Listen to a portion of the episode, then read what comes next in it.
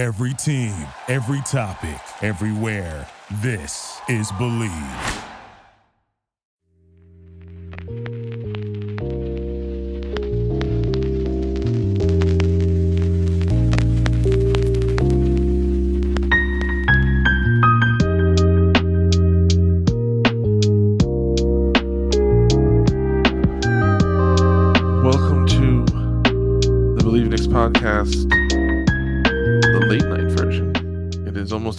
p.m.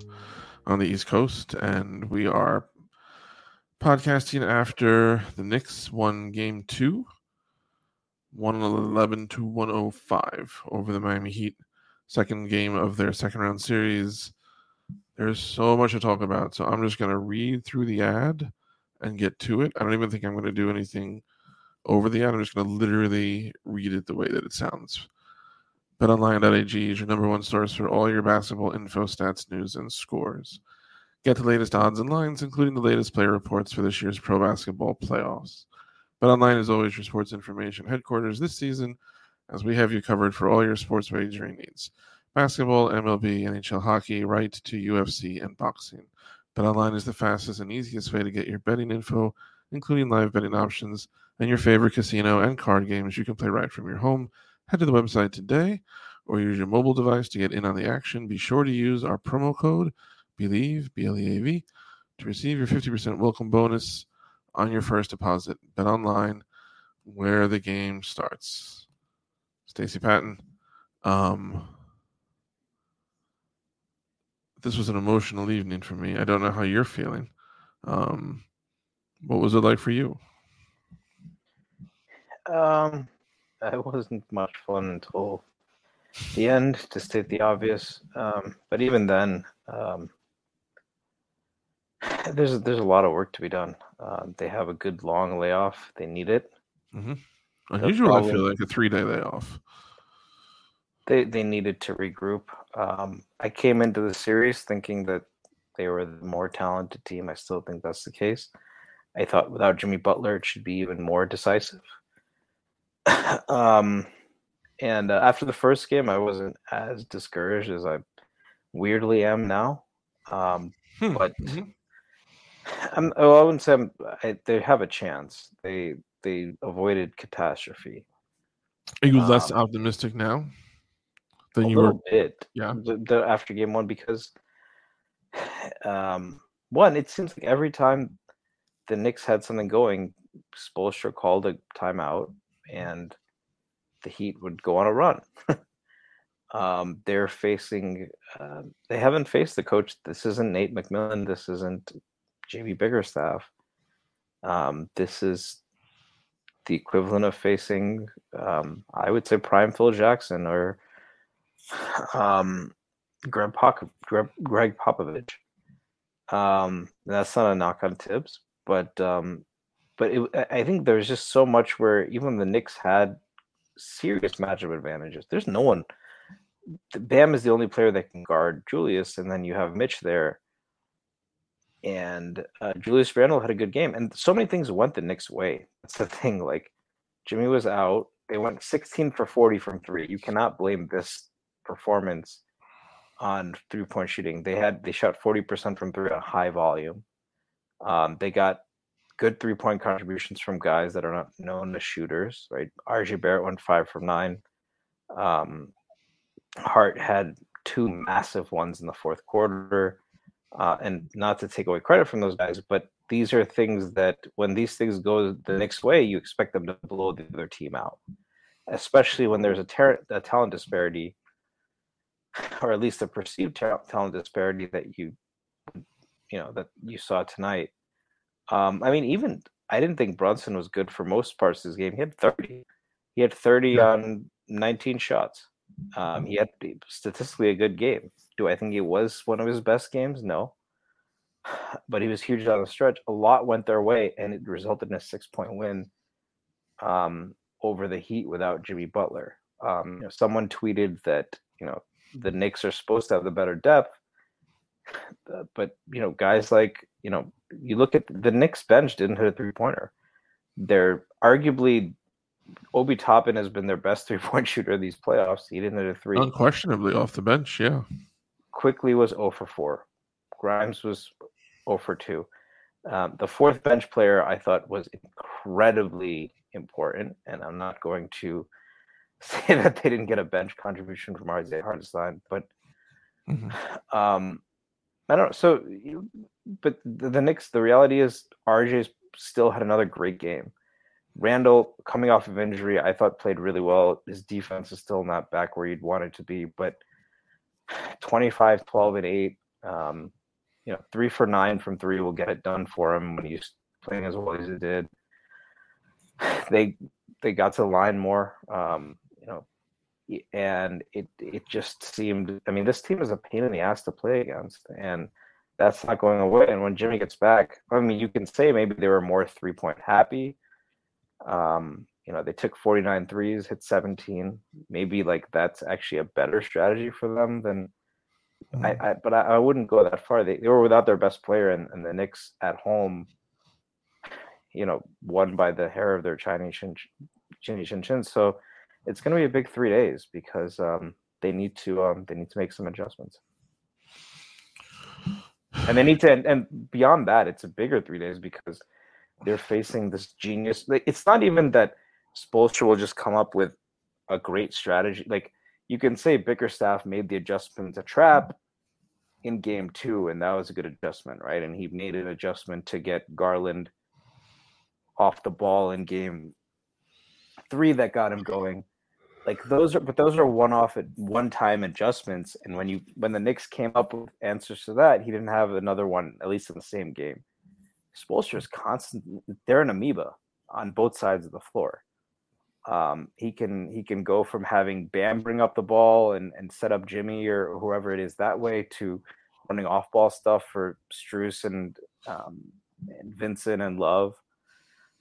This is mentally the most taxing team for not just Thibs, the entire Knicks team, and uh, and I think you see that, and you see that um, you know there's there's just the talent disparity, which I think is a thing just doesn't exist isn't going to manifest in the same way and they're going to have to hit some big shots and, and get some breaks to fall. And and there, there's other things too i think. I mean at this point it seems like one big adjustment they're going to figure out is how to get how to deal with bam Adebayo screens because the fact is he sets a lot of illegal screens but like kevin looney Draymond Green, Kevin Garnett, guys, yeah, a lot of yeah. And so this isn't even. I'm saying that yeah, he knows how to get away with it, Mhm. and you can't just depend on the refs calling that because Although if Scott Foster is officiating, maybe we can. Well, he I mean he he that he didn't call that. He gave the Knicks a No, couple good know. calls, and I'm not complaining about the officiating, but I think that specific thing, it almost felt like the Knicks had a choice between foul to get around it, or um, or die on the screen, and um, you know those were tough for them to defend all game. You talked about this. Um, you it might have been the last episode. You alluded to this.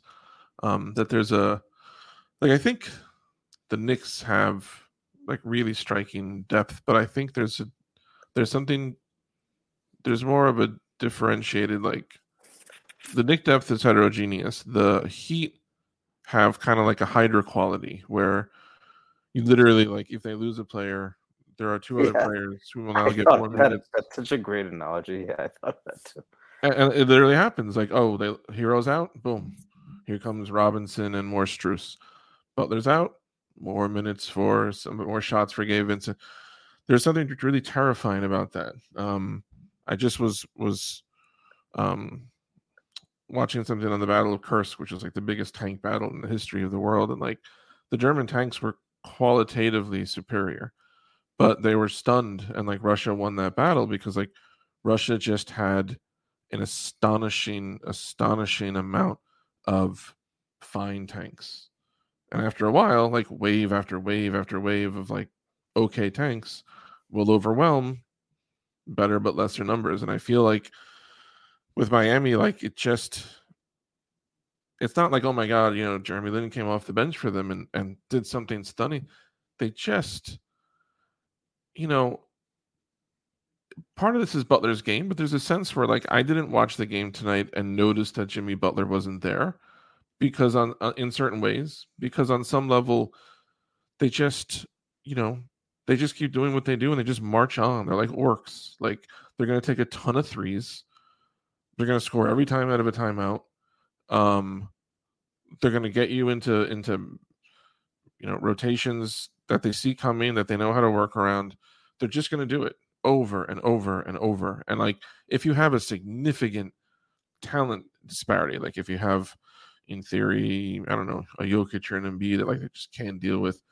But if you don't have that, um, or even if you do, in the case of the Bucks, like they just do not stop, as epitomized by how many times in the last maybe 90 seconds did it seem like the Knicks are fine, like the Knicks are, are probably fine, and like whether it was Randle's turnover stepping over the line or yeah, I can't. I it's all. I mean, I can't. I can't even hate on him, but it's just like it just seemed like you're out the out of the woods, and then I mean, it, it has Pat Riley made a Faustian bargain or something? Like, man, it's funny because it's very funny to me that that is 100% the kind of thing that Charles Oakley used to do, but he wasn't Julius's Randle's rep, and he didn't do it in game two of the second rep. But like Charles Oakley did that kind of shit all the time. Um, there there is something magnetic that seems to draw Randle to like and he had a great game on an ankle. This was let's point is out it, is it hyperbole that he had the best playoff game of his career? I don't think no, this is this is not the first time already this postseason that Julius Randle has returned after an injury absence and immediately like given the Knicks what they need. But even like he did that game one and but he mm-hmm. had 19 points on 20 shots or 20 points on 19 shots. Tonight was an efficient 25 12 8. Mm-hmm. Um, he was massive from three in the first half to keep them in the game. Um, there were very few decisions I hated from I don't think I really like like there I actually found myself saying a couple of times like there was one play where he dumped it to Hartenstein for like a floater, but it was contested. It's a shot that mm-hmm. Hartenstein's been hitting.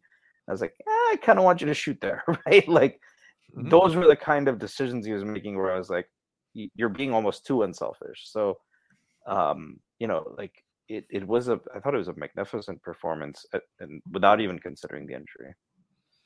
Yeah, he had a big moment late in the fourth where Miami had been hiding. Um, when Brunson was running it on one side, on the weak side, of Miami was hiding their point guards on Brandel. They had Vin, they had Vincent on him, and then Lowry, and they didn't they didn't go at it for a while. The Knicks, and then they went at it when he had Vincent on him, and oh God, I'm trying to remember what the outcome was. It was something good. Yeah, I think he kicked it to the corner.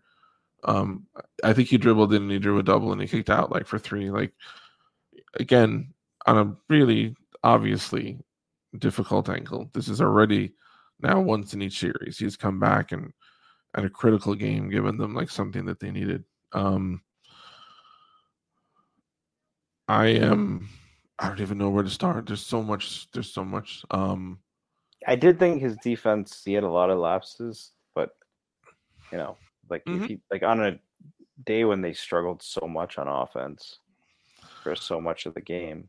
Um, mm like I, I, they don't win this game without Randle. I think that's stating the obvious, right? So, and I think something else you're seeing, like I I agree with you. I hope this doesn't make us sound like like Jarrett Allenish, but I do think the Knicks are more talented than the Heat. I think the Heat are more accustomed to. It wasn't Jarrett Allen, by the way. I think it was uh, Danny Green and Rubio. Ironically, probably the two least talented players at this point in their careers. that makes it so much series. better. Allen, okay. Jarrett Allen has been I mean, look, I didn't. I think that he he does some questionable stuff on the floor, but um, you know, as a from his speaking, he's pretty classy, and um, he gave the Knicks plenty of credit. Um, I don't want to sound like Ricky Rubio and Danny Green, but I do think the Knicks are more talented. But I think the Heat coaches and the Heat players are more familiar with the specifics of this kind of competition. And I think it's a question of how quickly can the Knicks adapt to like the game that they now find themselves in. Because I think if the Nick if the Nick awareness catches up to even approach like the Heat in the series. I think the Knicks can be okay, but I don't know if I don't know how quickly that can happen. Um, because it's all happening there in real time, like right in front of them, and just and they can switch like, it up. Like that that's another thing, right? Like um, you know, it's the the Heat. I think the Heat had a lower point. Diff- they had a plus point one point differential um, on average this season. Mm. You wonder how many short term losses they took, you know, in terms of trying new things because it's Spoelstra that now they're comfortable doing, right? You wonder how much more they adaptable they are to different things because they have so many veteran, experienced players who have been with them for a while and, and can adapt on a seat on a fly, right? They've been in the playoffs every year the last few years. Um, so even guys like Gabe Vincent and, and Strus and these guys, they, they have those experiences and they have that continuity. Um, I mean, it's pretty tough. Um, like if they're, they're like they have the ability to keep you off balance. Like it's tough to just get into a rhythm, and I think especially for young players, that's it's tough. And um, I also want to ask, like, are you worried about like Quickley and Grimes? Like, I don't know if the Knicks can like they've played fantastic on defense. Um, I don't think they win the Cavs series, by the way, without Quickley Grimes contributions on defense but at some point you need something more from them on the on the other end, right? And it just seems there's been a lot of debate about it. You know, um, you know, Quickley has not really been empowered to do much. You know, when he has gotten the ball, he's looked a little bit less confident than he was in the regular season. But if you're only getting it a possession or two at a time, I can see both sides of the argument. On the one hand, if like if he looks, you know, like he's not really seeing the floor properly in one or two possessions, Thibs doesn't have the luxury in the playoffs to keep giving him the ball. Mm-hmm. But also, that might be the only way to get him going, right? So he can start to get comfortable. Uh, with Grimes, I think it's just tough because the Knicks don't run much off ball stuff. But he played 25 minutes today. he had four three point attempts. Like that's just not going to get it done. Um, for like not not for him for the Knicks. He is arguably their most dangerous off ball shooter. Um, you know, does are you worried at all a little bit about that, or is this just a question of you know once you know they'll they'll figure it out? They're young players. Um, yeah, I'm a little curious your thoughts on that because I do think they need they need more from them on offense. You know, even despite how great they've been on defense. I agree with that. I think I was encouraged a little bit by Quickley's production in the fourth. Um, he started making a couple of shots, um, looked a little more calm. He hit, you know, a little floater, and then he hit a shot that he has struggled with now for a while. That kind of he, when he kind of pulls, it's like a fadeaway kind of thing, but he's going sideways as he does it, and he hasn't made it in a while. But he made it tonight. It was, I think, the second shot that he hit in the fourth. I am. I was wondering before this game that if if Grimes continued to struggle on the offensive end, if Fournier would see any minutes, and like I just can't see Thibodeau playing him because I just think defensively. Yeah, it's I. I mean, you have the same problems. Like the problem is that Grimes is stationary, and he gets a like. Are they going to get the ball to Fournier more? I mean, Fournier might get more shots because he's willing to like kind of hijack the offense at times, but I don't know that it moves the needle that much. He might be marginally a better shooter than Grimes. And on the other end, I mean, look how much problem, look how many problems the Knicks had defending Strus and Vincent and all these guys off ball. You think it's going to go away with Fournier there? It's going to get a lot worse. I feel like in a playoff setting, I trust Fournier a lot more as a shooter than Quentin Grimes. I know what Grimes can do, and I know what he's done sometimes. In the playoffs, to me, he looks more like he's in the Quickley boat, where like the speed or something I, is I at think a level. both of them are in the boat where this is a team that doesn't move the ball much. And um, I mean, if you look at Evan Fournier in the playoffs, he hasn't played much. Evan Fournier's first career 31% three point shooter in the playoffs. So when was the last time he was in the was it with Boston the last time he was there? Yeah, it was Boston was the last time. Um, but he was, was with Orlando 2020, 2021. Yeah. Like I I uh, and like I think that on def- like their defense has been massively important. And they help you push the ball. And um I, I just um yeah, I don't think um and I, I yeah, I'm just I'm very much opposed to that. It's the same way I'm opposed to giving Rose the, the ball. And for what it's worth, like I think Quickley has Quickley has been adept enough to get RJ the ball when he's hot. There's been times when the offenses run a little bit better with Quickley in there and Brunson not in there. And with Grimes, um, even though he's not getting shots up, like there is a there's a reason Thibs closed with him over RJ, which is an interesting decision. We can talk about that. I probably would have closed with. It's tough because Hart was playing well. He had obviously huge two three pointers. Um, you know, Grimes is probably the guy that the Heat are going to care about the most on three point line, which when you have Randle and Brunson in there, you need. Um, and so it was weird that RJ was the odd man out because he's probably been the Knicks' most reliable player for a few games now. Yeah. Um, but I think you're already dealing with kind of a tough decision there. I don't think Evan Fournier is the answer.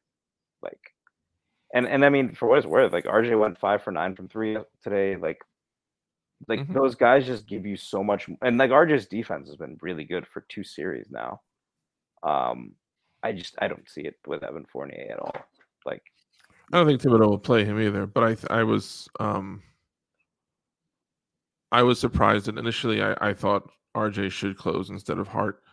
But to be fair to Thibodeau, even not in hindsight, but even at the time, Josh Hart has closed pretty much since he's been here, and and, and considering he was criticized, a great job with it. Like a lot of people, including myself, I don't know if I like there was like the like the RJ Hart lineups in game two in game one really hurt us, right? Because they clearly didn't care about Hart in the corner. Even RJ, they were willing to give RJ, they were closing out at least. Hart, they weren't closing out. Um, and it, you feel bad because RJ is so good, but but Brunson figured it out in the fourth, and um, and um, and Hart gives you that that energy on the glass. Um, it's it's not, it's not an easy decision, and um, yeah, that go, that goes to the part that even when you get better players, it's not like your job gets easier, right? Because sometimes mm-hmm. you have too many good ones. So. Mm-hmm. I want to point out how astonishing it is that it is May 2nd. If you went back in time about six months and I told you that the Knicks in the second round with their home court advantage would have their bacon saved by another great game by Isaiah Hartenstein, you would probably have like considered having me committed or checking my weed or changing my weed or something. Isaiah Hartenstein, again, just relentless, meaningful minutes. Like, it's amazing to me how in a year when Mitchell Robinson has done all the things he's done that are incredible and has really grown um, into this this player. I don't even think people at their best expected a couple years ago. Is still a season where Isaiah Hartenstein has earned the playing time and the late fourth quarter moments to be as important of a contributor as he's been. Like he has really saved their ass on a number of occasions, and tonight was another one. I mean, like he had three offensive rebounds, I think, on one possession, or I think he had two, and Hart had a third. Mm. That possession that took a minute. I mean, this almost feels like one of those ball control offenses in the NFL. Yeah. Just, um, he was in just the effort. I mean, and those were not just I'm bigger than you rebounds. That's Absolutely. not to take away from guys who do that. He, it was effort, you know. Mm-hmm. Mm-hmm. Um, he his stat line doesn't look great. Um, he had a big floater in late. Um, yeah, he did. You know, he hit a um, he hit that free throw after the. I mean, there was a controversial call on that and one they gave Brunson. Mm-hmm. Um, I empathize with Heat fans who felt that maybe that should have been called before the shot, but also he set that screen to free him up.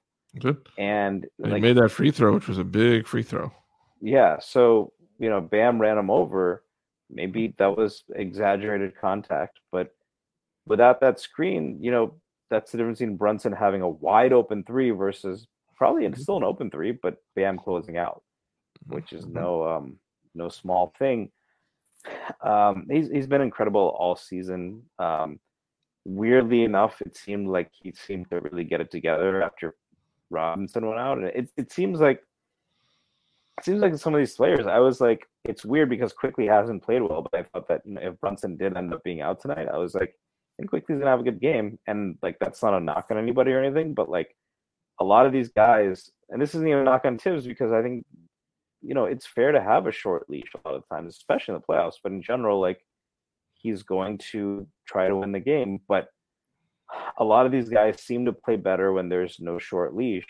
You saw, I mean, the closest thing is Obi had a great game in game one. Um, you know, shot the ball from three well, but he was also three for four from inside the arc. I thought his defense was really good in game one. Tonight, he, mm-hmm. he had a, a, a, bad game, and you know, I'm not trying to rip Obi Toppin, but it definitely seems like when they know they're not going to come out, they play a little bit freer. And um, you know, it's a young team; they're going to have to figure out that balance. Uh, you know, that's why they say when a guy can just come in and knock down threes.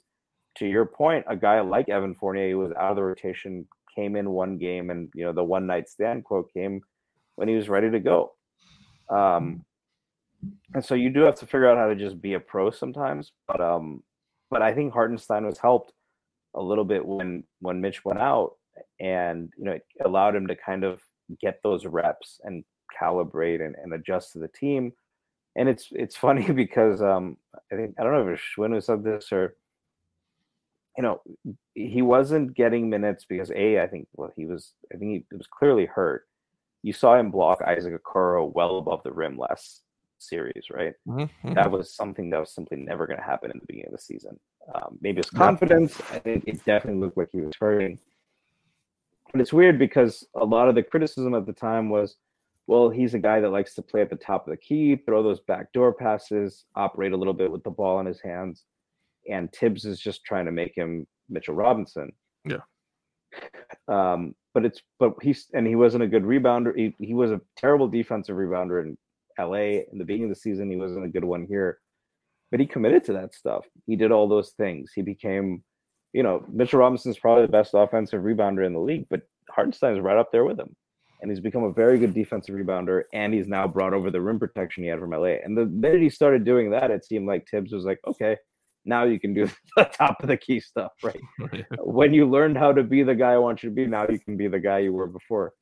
Hmm. Um, but another guy you don't win this game without, and um, and and probably, I mean, I can't say enough about him. Like Mitch Robinson was the best center in a series that had was the best big in a series that had Evan Mobley and Jarrett Allen, two guys who Evan Mobley for sure people put above him, but Jarrett Allen uh, for a long time, you know, even when he was in Brooklyn, everyone's like, he's better than Mitch, he's better than Mitch.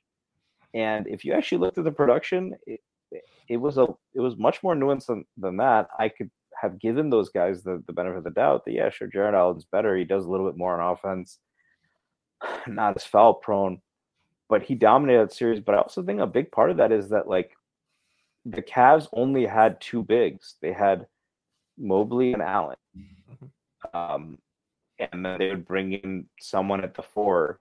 Um, whether it's Lamar Stevens or Dean Wade to steal minutes, but those guys are playing 40 minutes a game. Um, Mitch, for the most part, was playing around 30. And a big part of that was he had a guy that could come in and give them equal production. And so Hartenstein deserves credit for how effective Mitch was because he can come in and, and keep beating them up. It's like having two running backs in football who are equally good. Mm-hmm. You keep the other one fresh. Um, and I think it's also against a team like the Heat that's very aggressive, um, being able to find those passing opportunities, be able to move the ball on a team that's prone to stagnant periods. I, periods. I think Obi gives them that. I think Quickley, even in this, even this series when he's played so bad, he gives them that. He moves the ball around.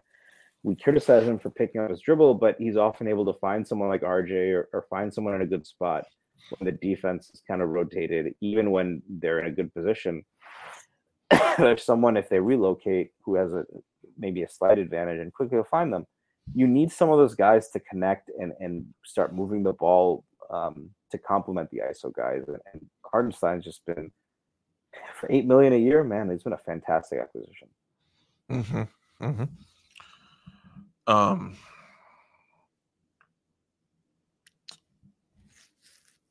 oh god, I want to ask you about something, before I asked you about something else. And the first thing I was going to ask you was. Fuck. I can't think of it. So, my second question Did you think that there was any opportunity and an opportunity to be taken advantage of in this game for Thibodeau to play um, Deuce McBride some? I think he might go. Well, I think when when everyone's healthy, he's not going to play. Last game was a little bit more surprising. Mm. Um, but Brunson and Quickley when Brunson and Quickley are both healthy, it's tough. Um, I think he played he played Hart 43 minutes. Benji Ritholtz mentioned that that might have been a little bit of an overreaction to Butler. Um, it'll be interesting to see. Mm. He basically matched Butler minute for minute with Hart. And I think and Benji clipped one where Grimes was on Butler and he got picked, but Quickley switched on a Butler and forced a turnover. That's not to say that you can switch Quickley on Butler all the time and live with that size advantage, but the guy, the Knicks have those guys, and Grimes in particular is a guy who's had a ton of success against Butler on defense in the past. And um, you know, like, yeah, Deuce is probably not the guy to stick on Butler, but in a switch in a pinch, Quickley can hold up. Deuce can probably too, right? I mean, Butler is stronger than basically fucking everybody but Deuce is pretty thick himself, and he moves his feet extremely well. He is a guy that can force, unless Butler's to get away with an offensive foul, he can force them into jump shots. So I was surprised that we didn't see him in game one, um, especially with just 43 minutes for Hart and like the team not having Grimes. Um, but when everyone's healthy, I get it. Um, that said, this is not two series in a row. Like let me ask you this: How many minutes do you think Deuce McBride would have gotten on the Cavs last series? If he had played for the Cavs? Yeah, if Deuce was on the Cavs last series, how many minutes would he have gotten?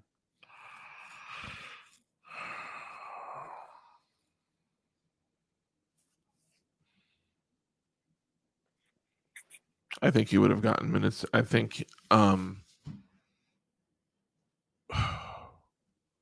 more than well, I think more than he got with the Knicks.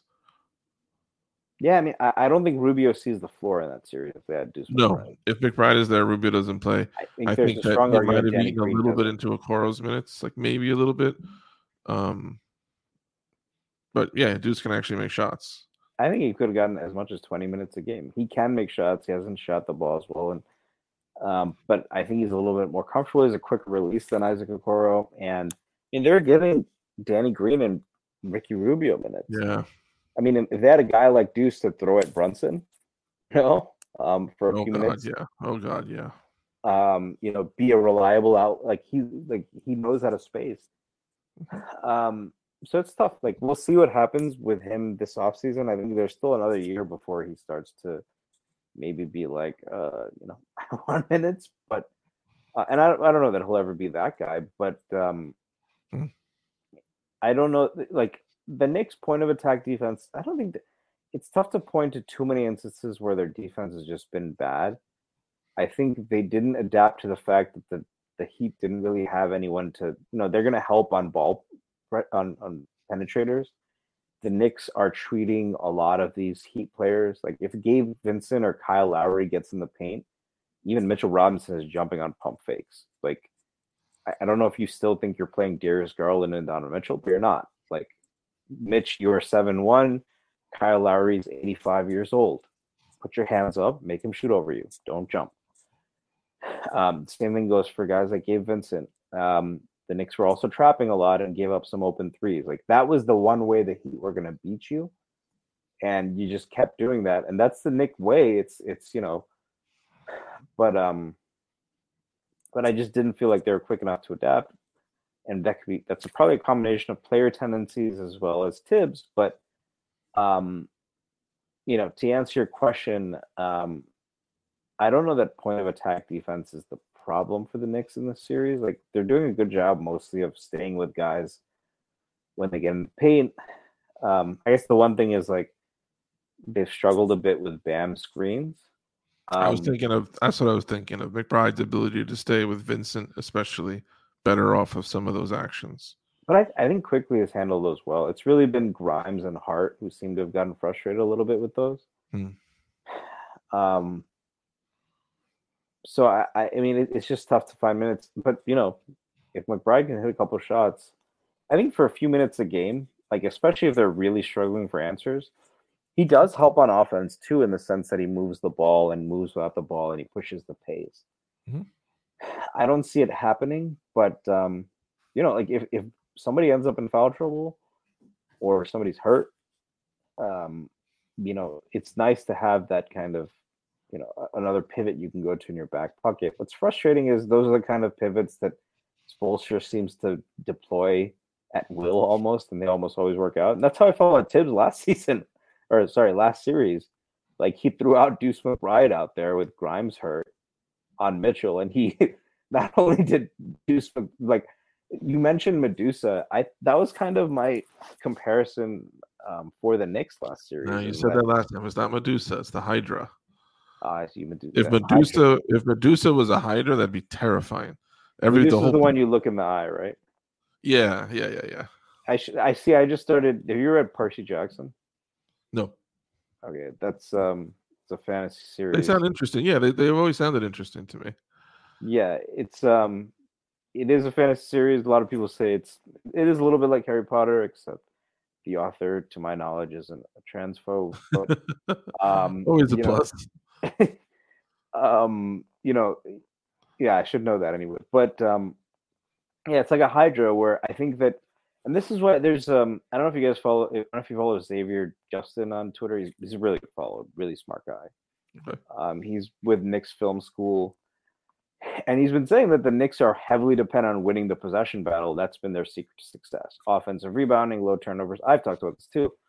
Um, but what I like, eh, it seems like he's made the case that if they don't win that, they're kind of fucked. And I'm like, in the Cavs series, I was like very much, I don't think so because when the Cavs, you know, the Cavs have a choice between contesting Brunson in the paint or um, and, and allowing Mitch to work on the glass, or um, or allowing Brunson to get makeable shots. Right? If it's not Brunson, you got Randle. It's t- they couldn't do both. So when you when you try to cut off one head again, you try to cut off Brunson, you give up rebounds. Um, you try to cut off rebounds, you either get Brunson open shots or open shots from three. It seems like the the Heat, both because of the fact that the Knicks are a little banged up, and because they have better perimeter defenders, can kind of do both. Hmm. Um, they can cut off multiple. They can cut off the other head when it when it grows. Hmm. Um, I think uh, it's it's not a perfect analogy because I think that, but it, it's like people have clipped this that they were able to to collapse on Brunson and still like um, I think Dallas Amigos talked about this, Benji's talked about this. You know, if you looked from game one, they were able to collapse on Brunson, force his mid range to be heavily contested, where even for him that's a makeable shot, but not a great one. But they also had two hands on Mitch. They always had a body on Mitch. And to Mitch's credit, he still got some offensive rebounds, but it wasn't the same as it was against Cleveland. And they also have, I mean, Bam is a little bit sturdier in some ways than Jarrett Allen, right? He's in, in in some ways being shorter helps him because he has a lower center of gravity. Like you can't just move him out of the way as he's Kevin Love for all his, you know, you know, his the maladies of old age is a very good defensive rebounder. He knows how to box out. so they the Cavs have the ability to take away both, which leaves you normally with Quickley or Grimes shooting threes, but they've either been off or in Grimes' case, you know, wasn't playing much. So if it's Josh Hart and RJ Barrett shooting threes, that's the Knicks are capable of winning like that, as you saw tonight, but it becomes tough. Um, so I think the Knicks have to figure out how to get back to that Hydra strategy. But why I think the Cavs underestimated the Knicks was I think they have those Hydra like qualities where like a lot of Cavs fans are like, well, all you have to do is just box out and and focus on the glass. It's like, yeah, but when you do that, you free up somebody else. Right now, it seems like the Heat are able to do that without losing that, Mhm. or without freeing up Randle and Brunson and making it be so that somebody else has a hit a three. And, and when it's Grimes or Quickley, they're closing out anyway. Like Grimes and Quickley are only getting three or four threes a game, and they're heavily contested. So next, you're gonna have to figure out another way to get those guys open because, um, I think in general, as I evaluate teams in the playoffs, like I think the Hydra analogy is great in the sense that how many of your strengths are interconnected with each other? Where are your strengths parallel or are they yeah. connected? Right? Is it um, you said Hydra? I'll say whack a mole, right? Where if you take away Brunson, you get Mitchell Robinson going off on the glass. If you take away Randle, you're everyone else is firing away from three. When the Knicks are clicking, it looks like that. When they're not, it often looks like a team can can hit most of those things at the same time. So we will see which Knick team shows up next on Saturday. Three days off before Game Three of the series, and then after that, I think the rest of the series is every other day. It's Monday, Wednesday, Friday, and then if there's a game seven, it would be the following Sunday. Um, that'll be it for this episode, but certainly not for the series. Knicks going on the road may not be a bad thing. I think just some of their young players, I think, might actually relax a little bit being in front of a crowd that doesn't expect much from them. We'll see.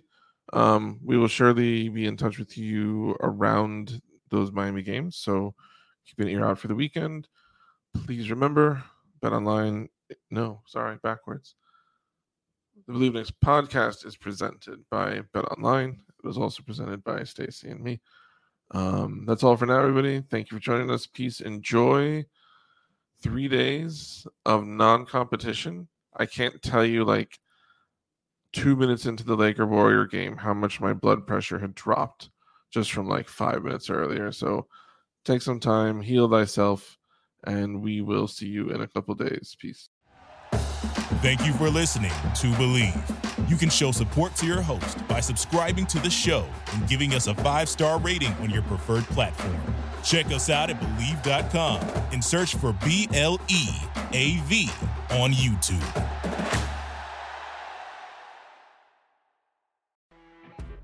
You know, when you're listening to a true crime story that has an unbelievable plot twist that makes you stop in your tracks? That's what our podcast, People Are the Worst, brings you with each episode. I'm Rachel. And I'm Rebecca. We're identical twins who love true crime cases that make you say, didn't see that coming, and we hate the people responsible for them. Listen to People Are the Worst now on Apple, Spotify, or wherever you get your podcasts.